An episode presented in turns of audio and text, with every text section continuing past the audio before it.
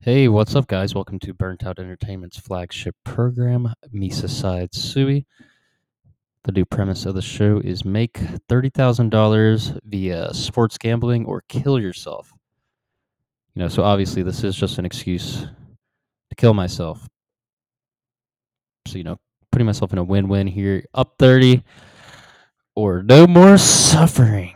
All right, so we've got couple picks. I'm doing strictly like parlays, round robins type shit. I don't know if that's an effective strategy to actually win money. And you might stop the stop me right here and say, I don't think gambling's an effective strategy to win money. And here's my thing. You're uh whew, almost said a homophobic uh, slur. Fuck off, you know? You want me to work? I can't fucking work. I'm a lazy piece of shit had everything handed to me as a child. And I was molested, so I'm ang- I'm angy too. I'm a little little angy boy. He's a little bit gay, you know, because that's just kind of how that goes. Uh, anyway, so the picks for today, the main round robin we got today, two hundred and forty dollars stake, seven out of eight. I don't even know what this means. For being honest, I don't even really know how these function. I'm pretty sure you can miss one and still get some money, get maybe get your stake back. I'm, I'm not sure, but we've got Oklahoma State money line, Penn State money line, Michigan State money line, NC State money line. These are all all money lines. We got Arkansas, BYU, Mississippi. Is that Ole Miss? Surely that's Ole Miss. University of Mississippi. Is there's, there's not like okay. Fuck, we're in trouble. Anyway, yeah. So I've got Miss, Mississippi money line, Clemson money line, two forty. That'll pay out something. I'm I'm not actually exactly sure. Then we got another round robin with Oklahoma State, Tennessee, Penn State, Missouri. A lot of my money kind of seems like it rides on this Penn State pick. We'll see what the fuck happens there. Then we got a parlay straight up with Florida International and Pittsburgh. I kind of like that Pittsburgh pick. Although West Virginia's kind of nice, man. I don't fucking know. Maybe Pittsburgh's frauds. I might cash this bitch ass out. I don't fucking know. Anyway, yeah. So that's uh, that's what it is.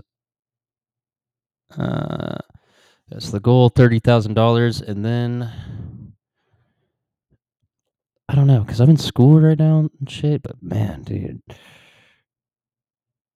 you know, you know what I mean. It's just like, it's like fuck that, man. Fuck all of that.